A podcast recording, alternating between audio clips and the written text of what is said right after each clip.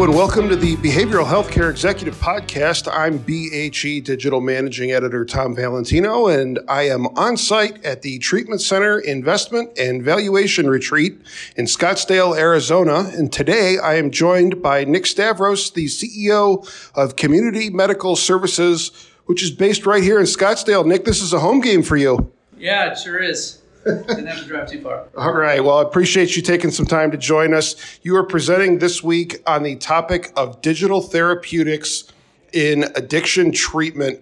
So, uh, how exactly are we defining digital therapeutics? What tools are commonly misconstrued as maybe being digital therapeutics that are not?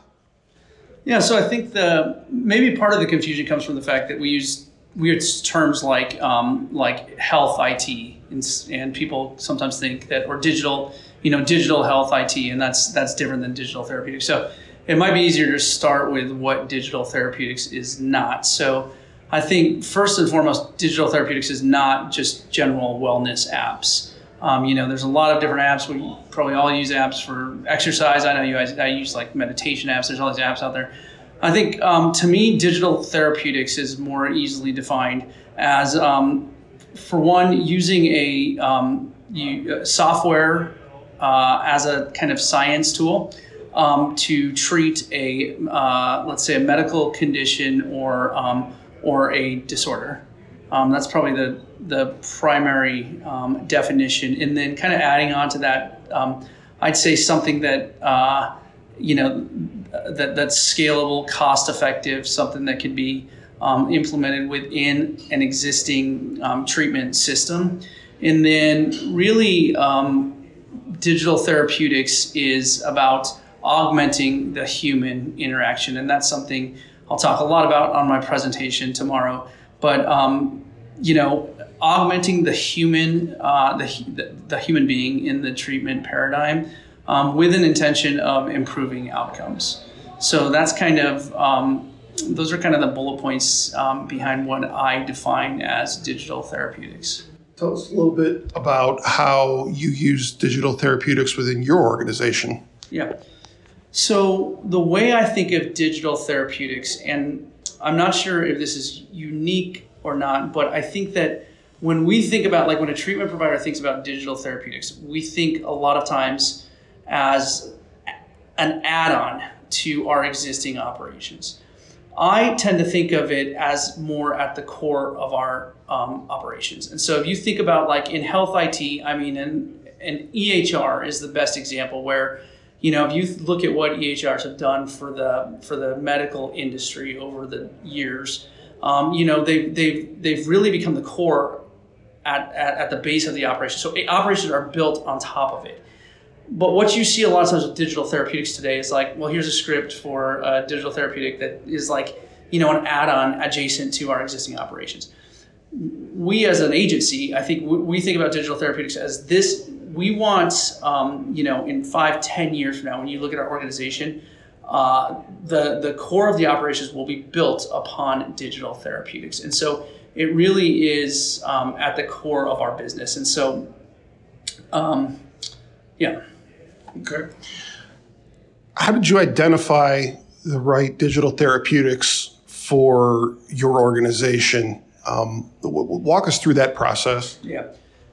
So we did it very, very diligently because. So back to my prior point, if if if your operations are going to be built on it, then the worst thing we could do is commit to a platform that's not going to be around in five or ten years.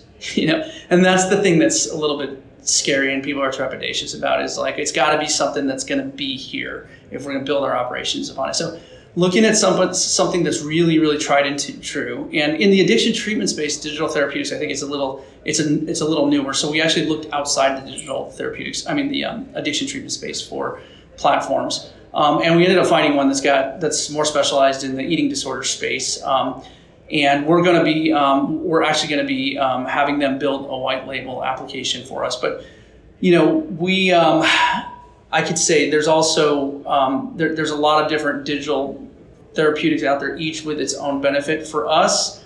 Um, patient engagement is like at the core of the of the I, i'd say of a value proposition of digital therapeutics. So it's got to be, you know, we are really intent on providing compassionate care to our patients and, and creating therapeutic alliances between our staff and our patients. Um, and so we were looking for a digital therapeutics platform that can really accommodate that best, but it really is about engaging patients at its core.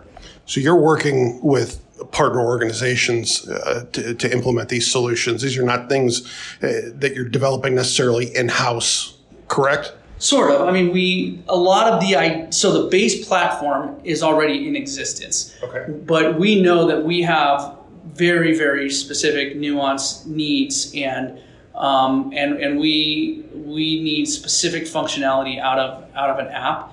And so we're going to be driving a lot of the like specificity um, for our operations and for our patient population in conjunction with the vendor, but the vendor is going to be the one building it. So we're going to be, you know, we're going to be creating a lot of the ideas that go in there. Okay. So if you're if you're a member of our audience who's listening to this, um, what kinds of questions should they be asking a potential uh, vendor, a partner that they're working with, and they want to embark on this process to find therapeutics that are, uh, you know, digital therapeutics that are uh, appropriate uh, for their purposes? Yeah, I'd say first and foremost, identify the problem that you're trying to solve.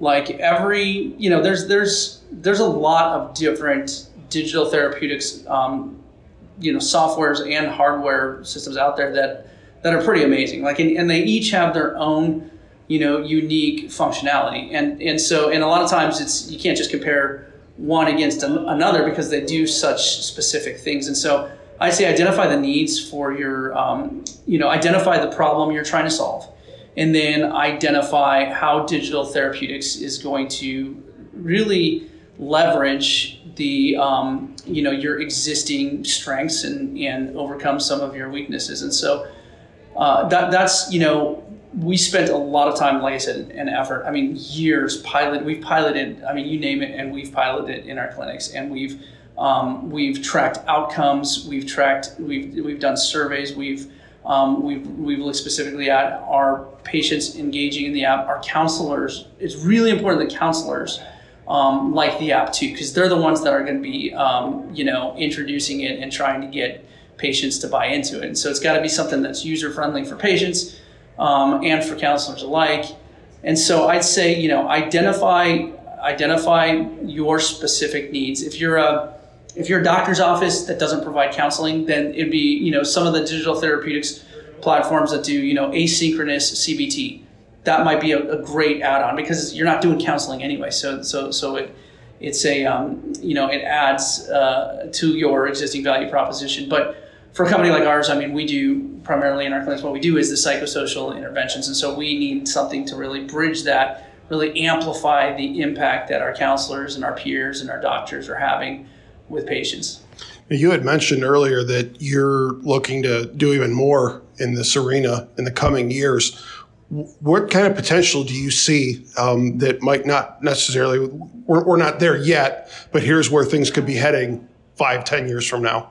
Well, five to ten years from now, yeah. I mean, probably like um, like you know virtual reality and, and and stuff like that. I mean, it's but there's just there are so many cool like software and hardware solutions out there. Um, you know, watches that can track you know that could track electromagnetic activity in in your sweat. You know, and and and give you indicators on if a patient's like approaching a relapse. I mean, there's and then on the digital therapeutics side, I mean, there are, you know, on the synchronous side, on the asynchronous side, um, on the contingency management side, like there's just, there's, there's an array of problems to be solved that um, where digital therapeutics really can play play a role to solve those problems.